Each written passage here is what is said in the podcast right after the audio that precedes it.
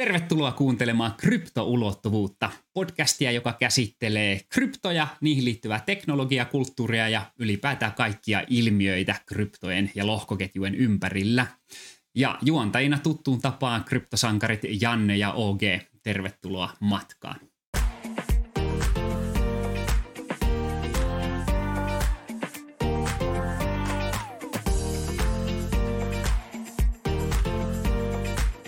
No niin, moro OG taas.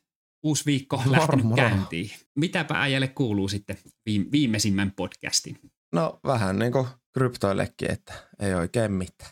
Sama fiilis, sama arkea syksy tullut niin kuin jo edellisessäkin jaksossa ja tätä vesisateutta ja vesisateita ja pimeyttä ihmetellessä.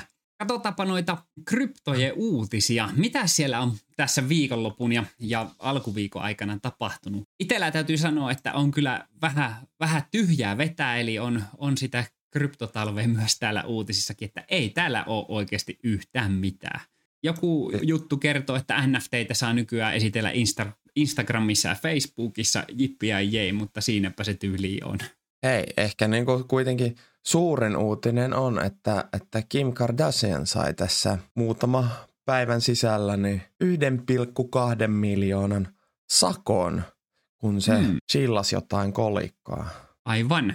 Siis mitä, mitä tässä nyt tarkalleen onkaan tapahtunut tässä u- uutisen mukaan? Eli, eli siis Kardashian on, on ilmeisesti siis mainostanut jotain kolikkoa, mutta jättänyt kertomatta, että hänelle on maksettu sen mainostamisesta. Joo, Eli hups. Tällaista sattuu, ai vähän unohtuu aina, että vitsi, kyllähän me niinku uskoin tähän projektiin vai se, että maksettiinko tässä nyt 250 tonnia siitä, että postasin pari somevideota aiheesta. Siis mihin tämä maailma on mennyt, kun ei voi enää luottaa julkiksiin somessa – kun ne puhuu. Edes Kim Kardashian. Kryp- ei edes Kim Kardashian voi luottaa, kun se puhuu kryptokolikoista. Tämä on tätä. Ja kaikkein mielenkiintoista on vähän vielä tässä, että tässä uutisessa viitataan tämmöiseen Ethereum Maxiin, joka ei liity siis millään tavalla Ethereumiin. Nyt täytyy sanoa, että en ole siis seurannut vissi Kim Kardashianin, kun tämä mainos on mennyt ohi, kun en tiennyt, mikä tämä Ethereum Maxi edes on. Joo. Mutta tota, kaikkein ihmeellisintä, että kun tässä tässä katsoo tätä Ethereum Maxin hintaa, niin, niin tota, jännästi ei ole kovin moni muukaan tainnut tietää, koska 100 prosenttia on pompannut tässä vuorokauden aikana tuon koliko arvo. Eli tota, jotenkin tämä maailma tuntuu ihan älyttömälle. Kyllä, tämmöisen uutisen myötä niin kolikkojen arvo yleensä nousee. Ja se on hyvä, että on niinku kolikon tokenin nimi joku Ethereum Max. Näin enempää sitä tietämättä, niin jos se ei liity Ethereumiin. Ei, niin ilmeisesti ei liity. Se on ihan hyvä. Kyllähän noin noi omistajat vissiin on polttanut nyt jotain toukkeneita, että, että, että se arvon nousu voi selittää osittain sillä, mutta... Niin, että on tehtykin jotain. Sanon, että jättäisin, jättäisin tämän projektin nyt omalta osaltani niin väliin. Kyllä, ja jos joku välttämättä haluaa siihen tutustua ja investoida, niin kannattaa oikeasti tehdä se tutkimustyö hyvin, että mistä tässä on kyse. Mielenkiintoista tämäkin, mutta musta tuntuu, että kaikki viime aikoina on ollut mielenkiintoista. Ihmeellistä tämä ainakin on. No, ihmeellistä, joo. Joo, mutta niin kuin sanoin, niin muuta ihmeellistä ei ole tainnut kummallekaan tulla vastaan tässä tota, noin viime päivinä sen, sen uudempaa tai mainitsemisen arvosta. Ei mielenkiintoista uutista että, että hirveätä roskaa. Kyllä. Me tyhjennettiin viime jaksossa pajatso ja siinä oli kaikki uutiset, mitkä oli tietämisen arvoisia ja ehkä vähän enempikin ja nyt niitä ei sitten enää ole. Ne loppu. Pitäisiköhän meidän sitten siirtyä johonkin oikeaan asiaan tässä? No, ehkä.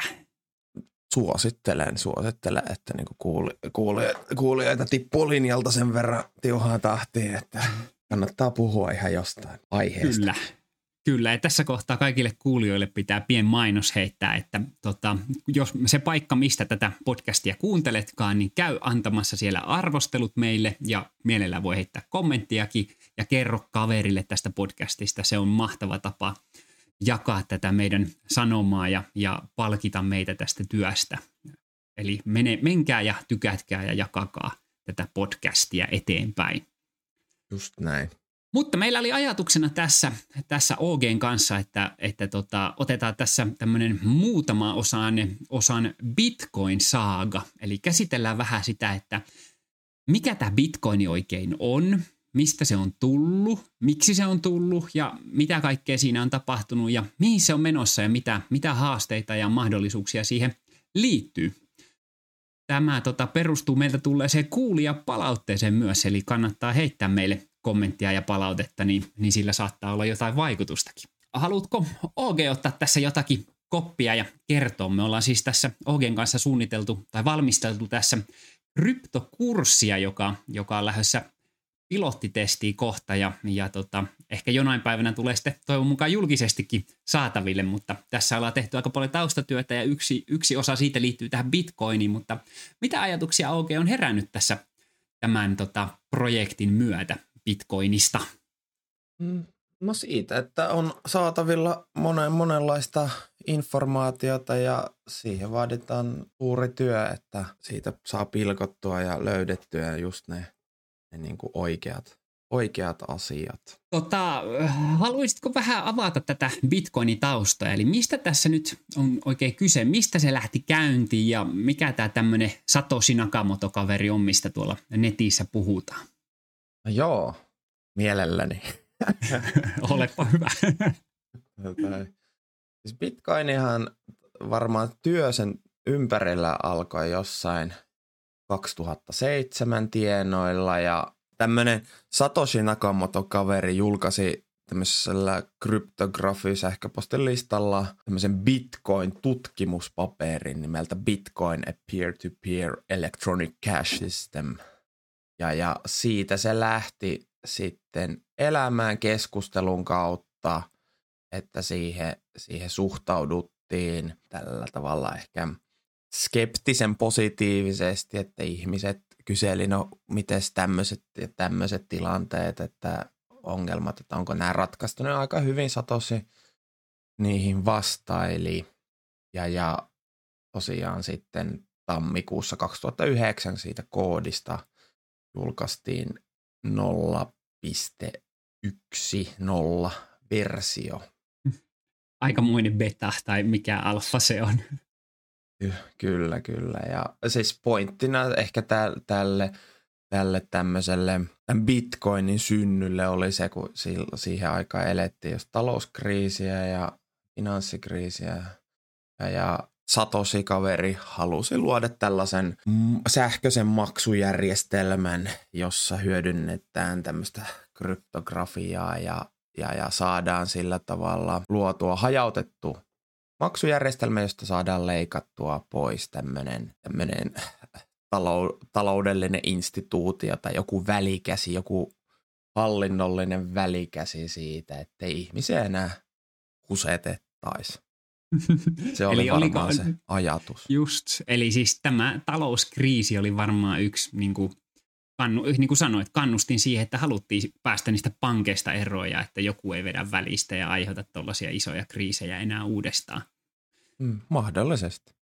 Mahdollisesti. Tietysti sen jälkeen nämä asiat on elänyt ja no, tullaan ehkä kohta niihin, mutta onhan nämä kryptoraatkin kokenut aikalaisia kriisejä ja kaikennäköisiä sattumia, mutta tota, uh, heitä vielä tähän kuulijoille, että mistä löytyy näitä tietoja, eli, eli näihin Satosista on aika paljon tämmöistä historiaa ja bitcoinista näitä, näitä juttuja, niin mit, mitä sieltä netistä siis löytyy tarkemmin ottaen? Siis, netistä kun etsii bitcoin-asioita, niin löytyy paljonkin erilaisia lähteä. Paljon niin erilaisia päivämääriä, milloin tuli mitäkin ja näin, mutta kyllä itse on sitä mieltä, että tuo semmoinen kuin Satoshi Papers on paras lähde tähän, tähän alkuvaiheen viestintään ja milloin mikäkin asia on tapahtunut. Siellä on Satosin sähköposteja koottu foorumipostauksia päivämäärineen, niin, niin sieltä lähtisin etsimään,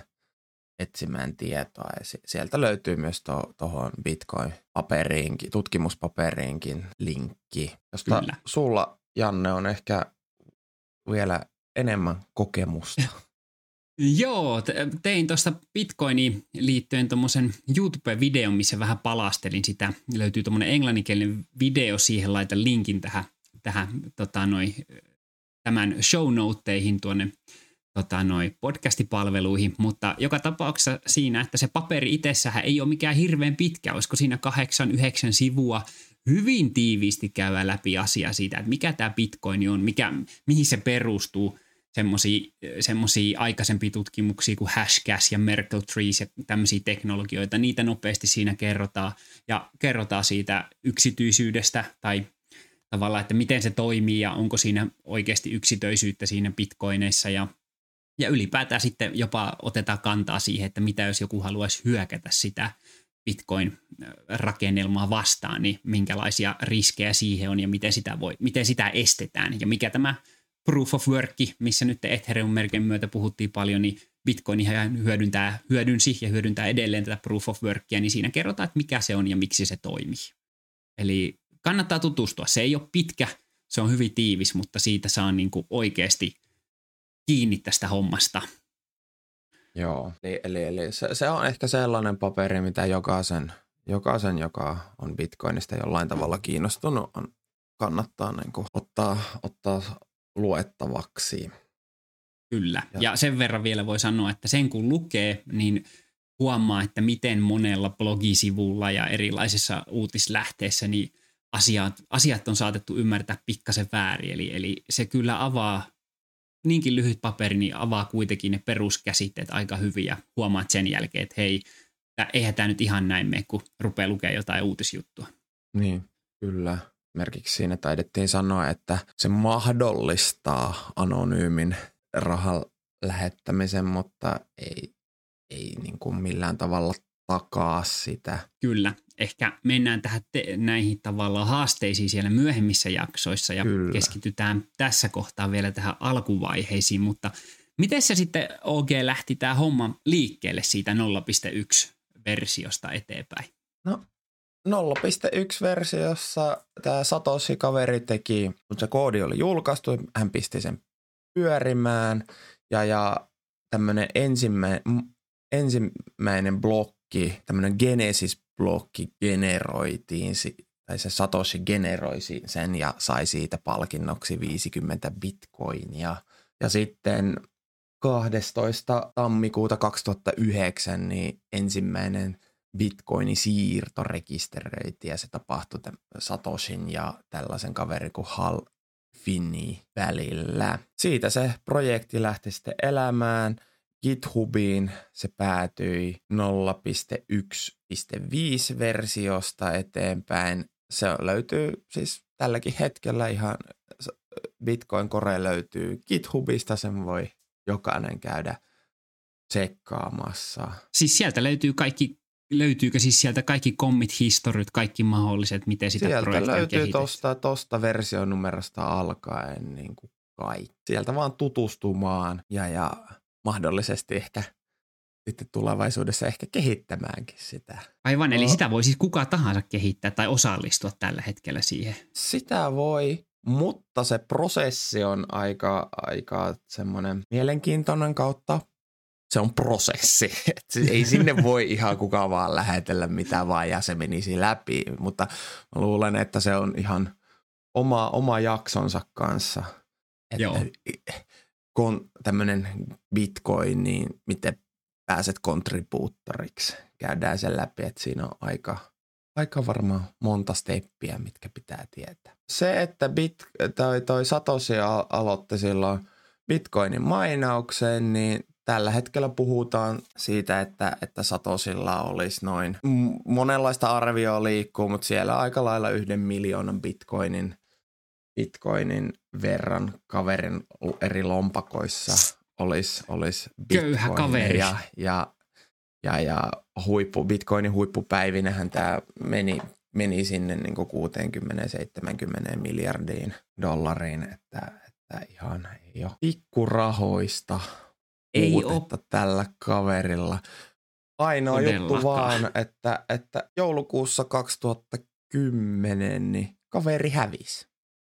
Hävisi? Siis Joo. silloin miltsi bitco, miljoona bitcoinia ja sitten vaan hävii taivaan tuuli. Joo, no miljoona bitcoinia siihen aikaan, niin se oli varmaan niin kuin Ei muutama dollari. Mutta tota, että, että hän, hän laittoi muutaman viestin siinä – vuoden loppupuolella sanoi, että vielä niin kuin työsti, työsti tätä Bitcoin-projektia DOS-hyökkäysten varalta ja, ja sanoi, että homma on vielä tehtävä, tehtävänä ja sitten, sitten antoi tälle Gavin Andersen nimiselle kaverille noin oikeudet tuohon koodiin. Tällä hetkellä niin kuin vielä tähänkin päivään asti, että Satosi hävisi, hävisi kun tuhka tuulee ja, ja, ja hänen identiteettiä, vaikka internet on täynnä, kuka Satosi on, niin ei ole vieläkään selvinnyt, että kuka hän oikeasti oli ja oliko hän edes yksi henkilö vai kenties tämmöinen ih, ryhmä ihmisiä. Ja sitten e- Kyllä. Eh, ehkä niin kuin sellainen ihmiset tällä hetkellä seurailee tällaisia satosin aikaisia vanhoja kryptolompakoita, bitcoin-lompakoita ja liikkuuko niissä rahaa, että, että olisiko, olisiko satosi vielä, vielä maisemissa vai minne hän oikein katosi. Mm, siitähän on kaikkien näköisiä villiä huuja taitaa olla, että on kuollut ja joku on väittänyt, että Elon Musk on ja ties mitä kaikkea. Että varmaan minkälaisia salaliittoteoria nyt halukaan no. uskoa, niin tarjontaa riittää, kandidaatteja no, riittää. Kavereita on ilmoittautunut äh, satosiksi ja siitä on käyty oikeudenkäynteen, mutta tosiaan niin kuin, tällä hetkellä fakta on se, että ei ole vieläkään oikeasti selvinnyt, kuka se on.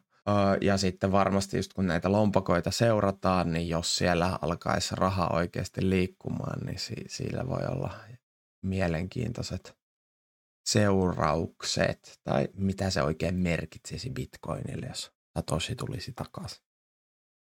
Se olisikin mielenkiintoinen, että joku tunnustautuisi, että minä olen se Satoshi ja nyt on tässä se miljoona bitcoinia lompakossa ja ruvetaan vähän ostelemaan.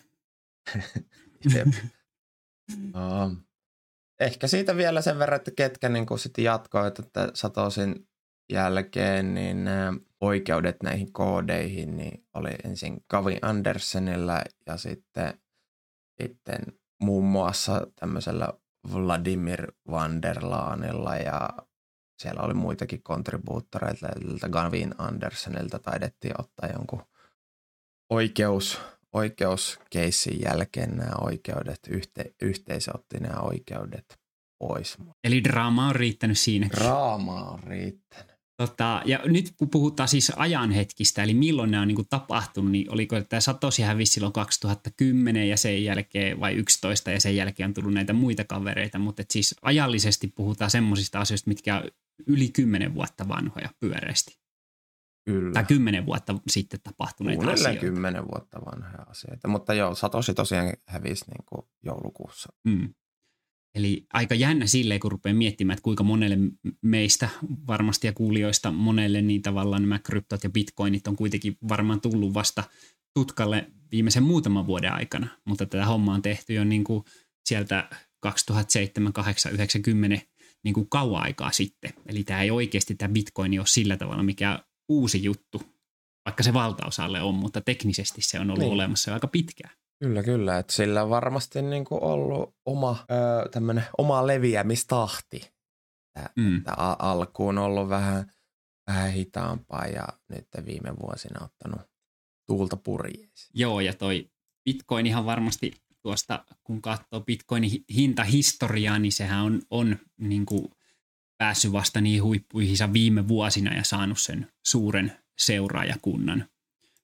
Mutta tota, tässä kun tätä historiaa on lueskellut tähän asiaan, niin on sinänsä mielenkiintoista, miten tämä on lähtenyt niin kuin oikeasti leviämään. Että, että siihen nähdään, että Bitcoinissa itsessään täytyy vielä sen verran sanoa, että on niin kuin, se on siihen nähdään, että mitä se Satosi julkaisi ja sitten on niitä porukan kanssa siellä foorumeilla keskustellut ja korjailu sitä, niin koko Bitcoinissa ei niin kuin jäätävän suuria niin kuin tämmöisiä heikkouksia tai muuta ollut, tai tämmöisiä ö, hyökkäyksiä tehty. On hyökkäyksiä varmasti tehty, mutta ei ole onnistuttu tekemään niin kuin suuria tämmöisiä ryöstejä, että alkuvaiheessa siellä on ollut joku buki, jossa pysty, pystyy tota puolikkaalla bitcoinilla saamaan itselleen 92 miljardia bitcoinia, mutta sitten tämä hyökkäys huomattiin ja tukittiin ja sen jälkeen niin kuin palautettiin takaisin alkuperäiseen tilanteeseen. Eli, eli tämmöistä yhtä niin kuin suurta suurta ongelmaa lukuottamatta, niin bitcoin on tainnut päästä aika vähällä niin kuin itse se teknologia. Niin, tuleeko tässä nyt sitten se lohkoketjun hy- hyötykin esille, että tällaiset pystytään huomaamaan ja, ja, ja jollain, jollain tavalla niin kuin menemään taaksepäin ja porkkaamaan sit sieltä, sieltä kohtaa, mistä, missä ei ole enää niin kuin, ei ollut hyökkäystä vielä tehty.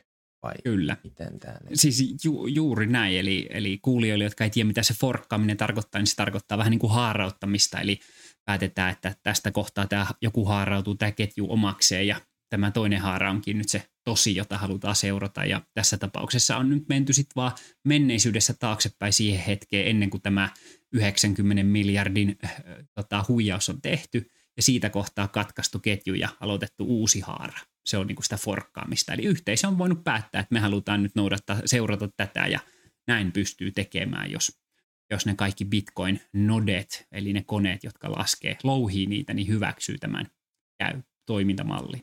Mutta tota, niin kuin sanoin, niin tutkin tätä historiaa, niin tämä on sinänsä mielenkiintoista ihan niin kuin itsekin aina hämmentyy tästä, että millä tavalla kannattaa katsoa tuolta vaikka Wikipediasta, sieltä löytyy pitkiäkin artikkeleita näistä, mutta, mutta ihan jos heittää tämmöisenä lyhyinä juttuina, että heti 2011 on ollut tämmöinen kuin BitPay-niminen bitcoinien maksuoperaattori, Wikileaksi, ne ketkä muistaa edes koko Wikileaksi enää, niin tota, jo, jo kesällä 2011 Wikileaks on ottanut bitcoinissa tota, noin vastaa lahjoituksia. Ja sitten Coinbase, joka taitaa olla tänäkin päivänä olemassa, niin kuin onkin, niin tota, on, on onnistunut myymään miljoonan dollarin edestä bitcoinia jo marras, helmikuussa 2013.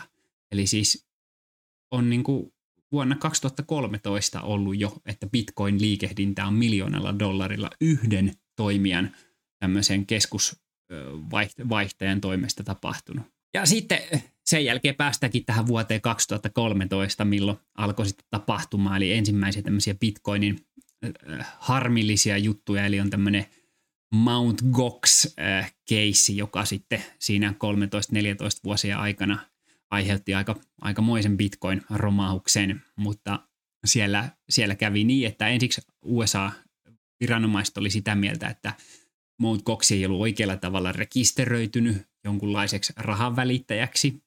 Ja sitten myöhemmin sitten äh, tota, noi, Mt. Goxissa oli teknisiä ongelmia ja sitten se joutui, meni, meni jopa nurin koko homma ja ihmisiltä hävisi aika paljon rahaa. Tämä oli semmoinen isompi keissi.